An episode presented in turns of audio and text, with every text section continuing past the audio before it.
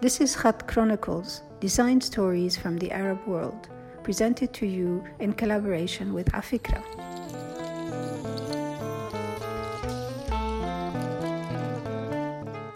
I am Huda Smitshuijzen Abi Faris, and I have with me today Margarita Abi Hanna, a jewelry designer who's based in Beirut. Hi, Margarita. How are you? Hi, I'm good. And you? Good to have you here. Thank it's you. been uh, not so long that we saw each other, but it's nice to see you again. I have some questions for you today to talk about more your work as a jewelry designer and, and your background and what motivates you and what inspires you.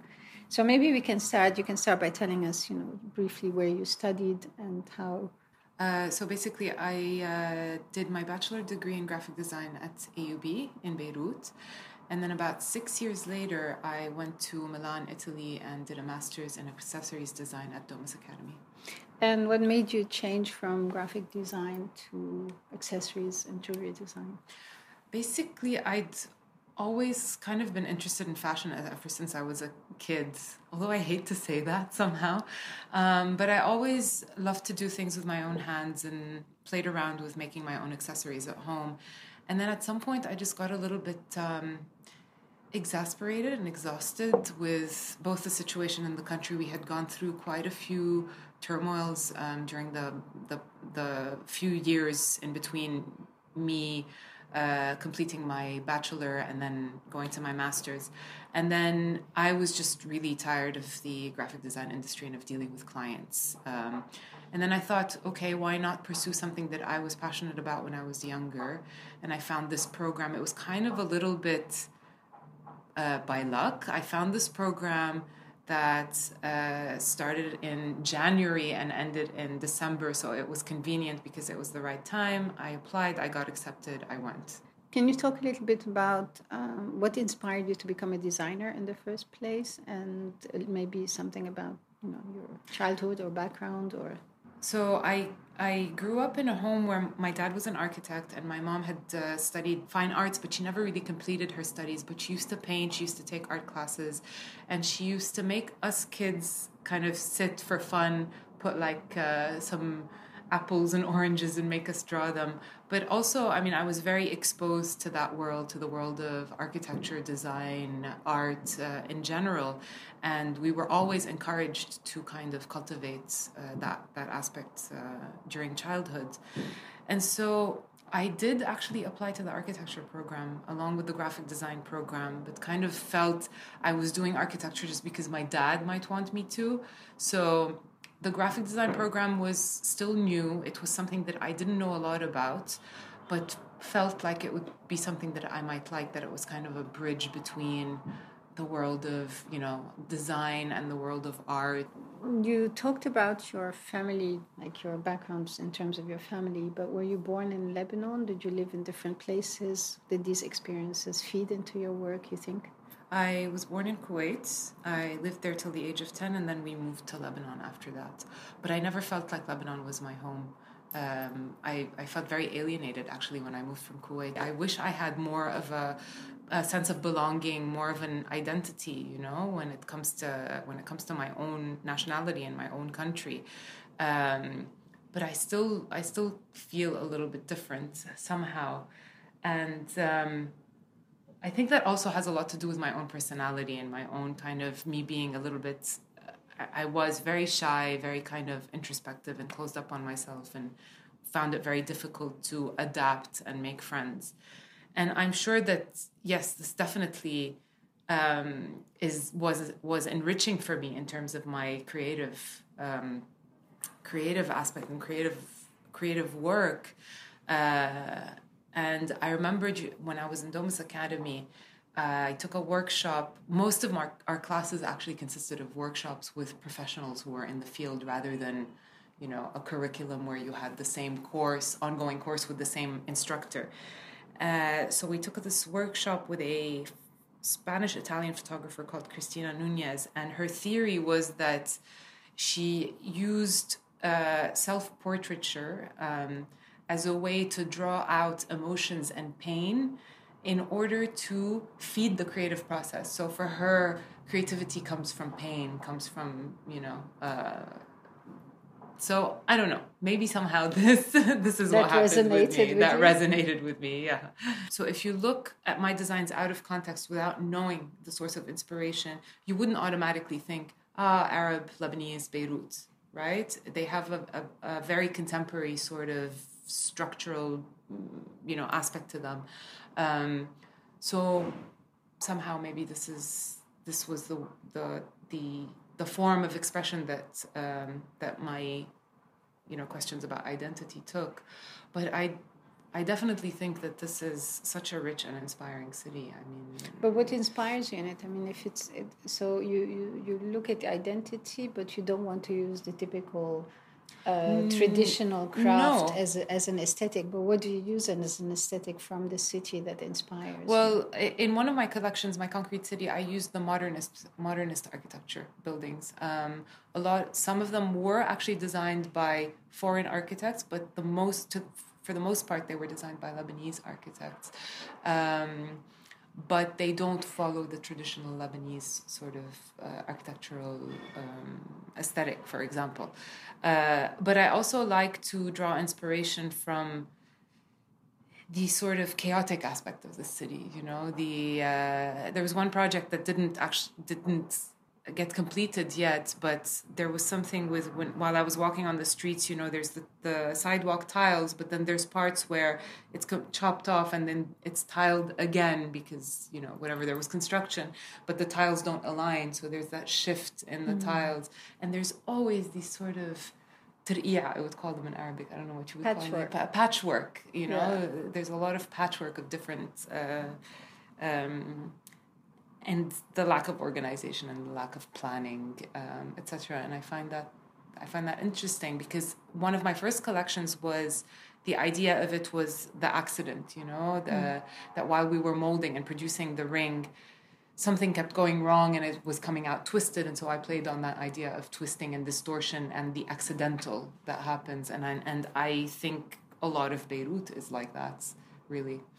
and and do you feel like as you explore these these these these characteristics of the city in their in their in its architecture and its physical yeah physical existence do you feel that that is slowly slowly kind of um, reflecting on your identity as a person? As a do you feel like you're a beirut designer more of a beirut designer now that you look at the city and incorporate it in your work? Yeah, it does. it does. And now that you bring it up, actually, I've I I I've cre- I've built this more of a relationship with the city by doing this. My, my other question relating to your work is that you said in the beginning, you know, you were, you had as a kid you had a, an interest in fashion, and then you were kind of a bit embarrassed, like I shouldn't be interested in fashion. So um, I want you to, to to explain why you were embarrassed and how is how is your fashion, the fashion you practice today, different from this embarrassing fashion that you don't want to relate to? like what is what are we talking about? Because fashion is very broad, of course. I, I hope I don't offend anybody. you can offend everybody. We can, but you Okay, don't have to so- mention people. You just have to. Yeah, no, no, I'm not going to mention anybody. Definitely. Um, on the contrary, I have, uh, you know, I, I very much encourage and and love a lot of a lot of my friends are fashion designers uh, here. Uh, but I think what I meant is because the fashion that I am talking about when I was a kid, I used to sit and draw dresses, you know, on my notebook. I was a very girly girl, and I don't know if I think this is also part of the moving, feeling like I don't belong, and then actually trying harder not to belong, like not wanting to be the same as everybody else. So I went from being a very girly, girly, girly girl, sorry, to being more of a tomboy. And um, that's, I think, why my interest in fashion was embarrassing to me afterwards. Like, no, I'm not that kind of girl. I'm really not. I don't wear makeup. I don't get my hair done. I didn't wear dresses for a very, very long time till my early 20s, if not mid 20s. I was, you know, uh, actively refusing to wear dresses. Um, things have changed, but but so the then obviously I had the stereotypical conception of what fashion fashion is or was, um, and I guess that's why. I and how this do you break this stereotype in your work? Because you do. Like, can you explain how you try how you? I do, it? I do, but I have to say I don't purposefully break it. So when I started designing jewelry, the point was not to go against any stereotypes. It was to go more with Not what- consciously, maybe. Mm, no, not even. I think it was just really to go with what I was true to and to do something that I felt like I would wear. And then actually one thing that I really learned in both my pro- both programs that I studied in both the, the graphic design and the uh, the master's program was in order to do something that was unique and innovative to draw uh, inspiration from something to do some lateral research what they call to draw inspiration from a field or something that had nothing to do with what you were designing. So if i wanted to do innovative and unique creative jewelry not to go research other, other jewelry and to do what everybody else has done right? So i think this is what made my jewelry different. This is what made actually the shapes and the forms if we're going to talk just purely aesthetically different from what you would actually see in fine jewelry or in traditional jewelry or um, the usual stuff. The point wasn't to be rebellious, but what was to really just be true to what I felt made sense to me. Yeah. So, so if you if you when you design jewelry, because jewelry is so much about the human body, and you design for the biggest part to women, although your jewelry is not just for women. Correct me if I'm wrong. The the aesthetic of for women's jewelry or men's jewelry is not so dramatically different in your collections. No. Um, so that's also, and you said you designed with yourself in mind. But can you imagine your audience? Do you have to? Do you want to say something with this, with the, with the work you produce, or does it? Do you imagine where's your clothes? do you Uh, care who wears your No, of course I do. Of course I do. And I've had to I've had to kind of tone things down and you know, and I've learned a lot. So So these considerations in your work. Yeah. So initially, I didn't really so much think about the audience, um, but uh, I have to say I, I've I've evolved a lot and I've changed a lot since my first collection. So I've had to make some adaptation to the market, you know, in some form or another. You know what happened is my audience which is a very niche audience kind of got formed organically because most of my most of my clients turned out to be designers and architects themselves but then i was actually surprised to tell you the truth because a very wide array of people were attracted to my to my work which i didn't i didn't think they would be but then i started to learn you know and i started to gear uh, more towards a wider audience to kind of do some stuff that was a little more refined, a little more feminine, uh, so that I could, you know, to to make the brand a little more commercially viable, which you know is inevitable uh, if you wanted, if I needed to be sustainable, but without losing the essence of the of the designs. Originally, when you started your accessories, you started in leather, and then all of a sudden you shifted to, or all of a sudden, and then you shifted to to, to silver and to more metal work and stone. And what was Yeah. the key turning point? So basically, there were both practical, um, logistic, and emotional reasons for that. Uh, so the reason I started with the leather goods collection is because when I moved back from Italy, when I fin- finished my master's degree, I was immediately recruited by Starch Foundation, um, which uh, which is a foundation launched by uh, Rabih Kayrouz, and uh, it's a platform that helps young designers um, kind of in, launch their first collections, you know. Uh, and so I had to have the deadline was really short, and I had to have something ready in a very short time. And so it turns out one of the leather goods collections that I had already designed in university was the closest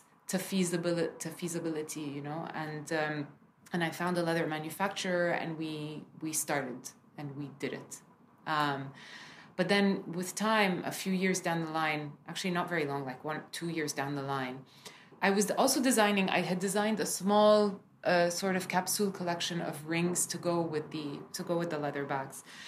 Uh, They were then mix of metal and mixed. there was right? silver and leather in them. Yeah, and I found that both producing and selling leather goods was a lot more costly and a lot more difficult. Uh, people were still attached to brand names when it comes to bag when it comes to bags, and then production was a real challenge, both in terms of quality, in terms of cost, in terms of timeliness. And then so I started to design more and more jewelry, and um, that distorted mistake thing happened, and it's it it's encouraged me to create a whole collection of rings. And so when I did that, I found that I had enjoyed it a lot more. I had found myself in jewelry a lot more somehow. And practically speaking, it turned out to be a lot more, um, a lot better in terms of production, in terms of cost, in terms of selling. People were buying jewelry more than they were buying leather bags, which I have to say were very pricey just because of all the limitations and all the production challenges. All your all your collections, the leather bags, the original leather leather collection, and also the rings afterwards, they're all produced here. all are, local. Are they handmade? Yes. Is there the process is very?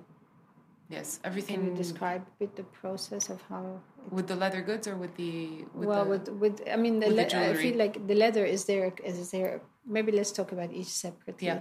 Because the leather, is there a market for? Is there a kind of uh, not market, but a kind of like real good producers here? Where does There the leather come from? Look there Is are there a tradition of making leather bags in Lebanon? So it's or not? not really a tradition. I think there's more. I mean, definitely the Armenian community is known for all of these crafts, both the leather and the jewelry. I have to say. Okay. Uh, but what happens with the leather is there are so many different levels of quality. Um, there was, I did source some leather that was locally, I don't want to say completely produced, but locally tanned, what they call when they tan the leather. So they process it and they and they color it. Um, but I, I also had to mix because not everything was available in, in local in terms of local production. Yeah. Uh, so there's a bit of both. Um, the quality, I mean, you could find people to actually make quality leather goods, but it is extremely costly, like extremely costly. But it's also a, a completely different ballgame when it comes to shipping, for example. You know, when you're shipping jewelry, you're shipping less than a kilo. When you're shipping bags, you're shipping up to ten kilos. So logistically, it's it's it's very you want to different if you want to sell abroad, which is what I was doing. Also, like I said, the the perception, the clientele's perception is different when it comes to leather bags than when it comes to jewelry. With leather bags, they still want brand names uh, for some reason. Uh, with jewelry, no, it's not. It's not like that. Um, they are more open.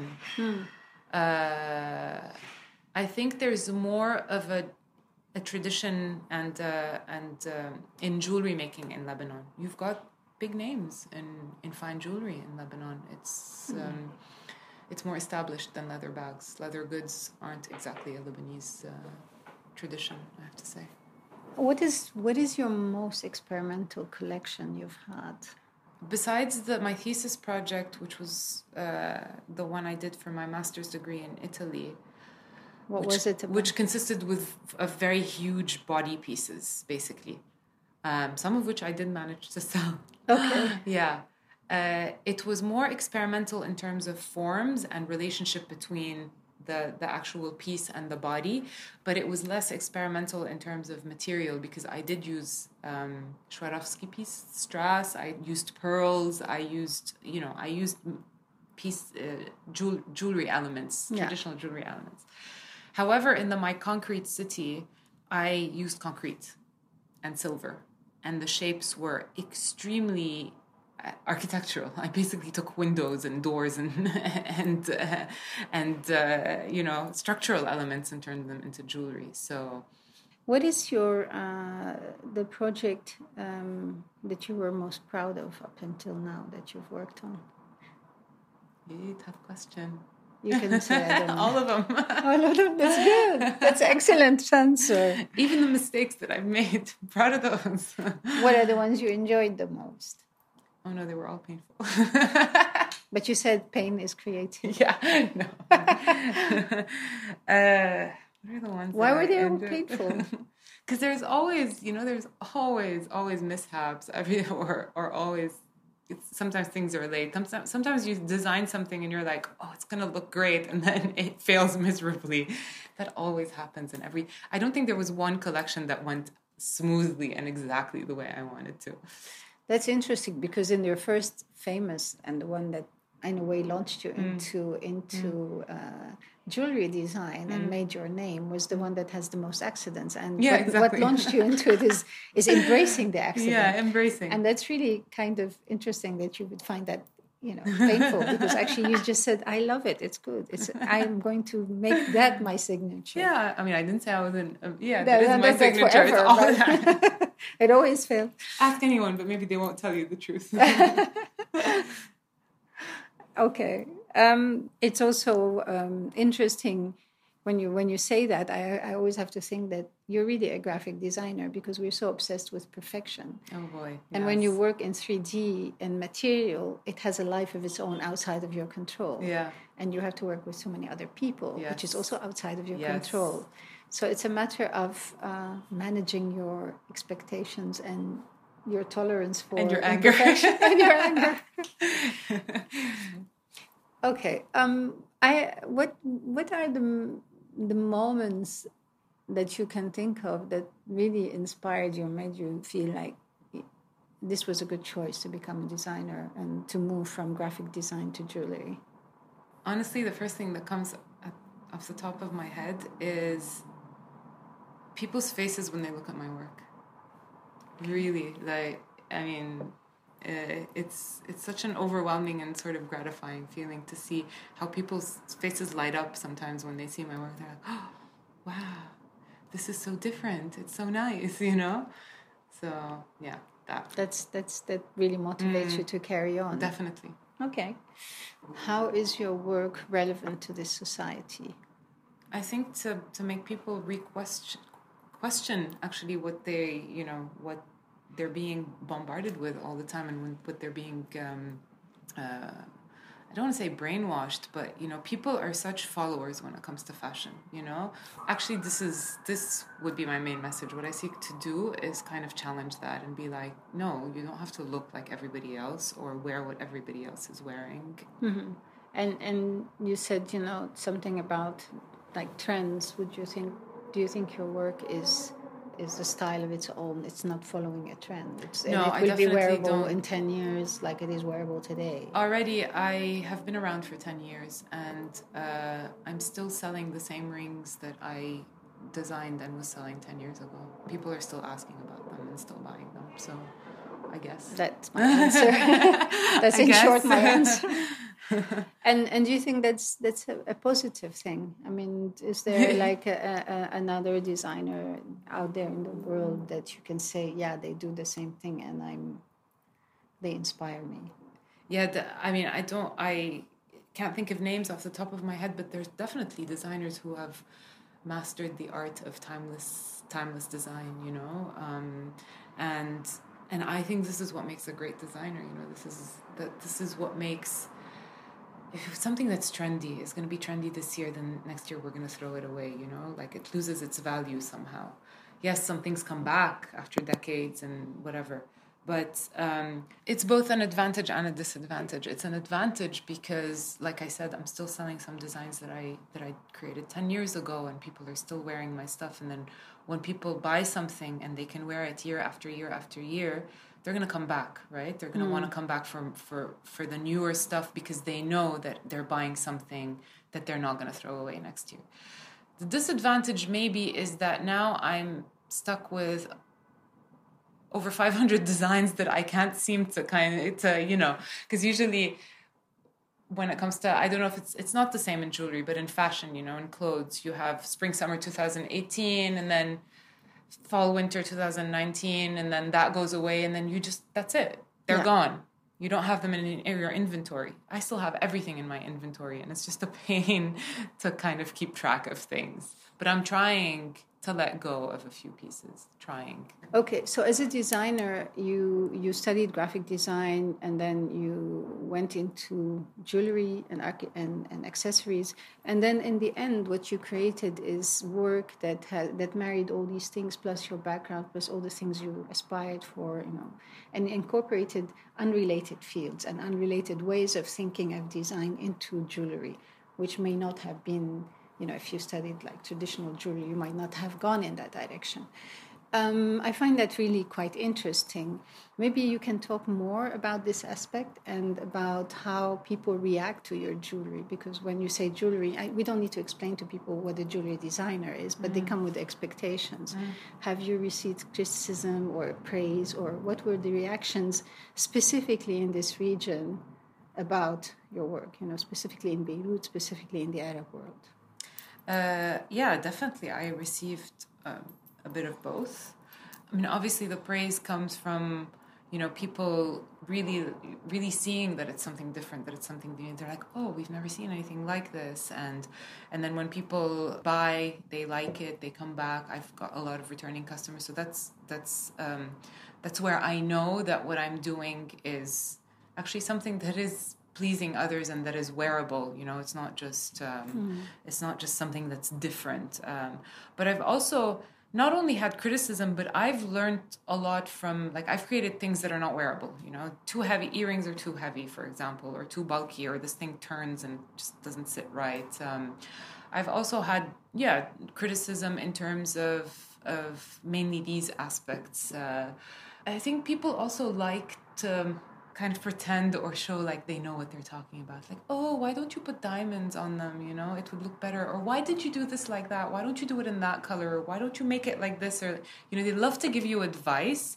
Whereas, I mean, these are not jewelry designers or, or anything, but they just, they just want to talk to talk, I guess, or, um, but but yeah i have i have gotten a lot of feedback in terms of like i said maybe the weight of things the the the, the comfort of things which you know is um, is a very important aspect in, in jewelry. Mm-hmm. and because i came from a completely different background and and my work is pretty graphic so i don't always manage to make it you know to make it uh, sit or work. But sometimes i don't mind because um, these pieces visually are statement pieces. So they make good sort of advertising like they, they make good instagrammable yeah photos etc to promote the collection so there's a lot of pieces that are still sitting at my studio but that haven't been sold mm-hmm. um, but you know that i just keep because they're they they just represent the brand you know mm. so it's a bit like uh, you can imagine in like fashion you have these kind of uh,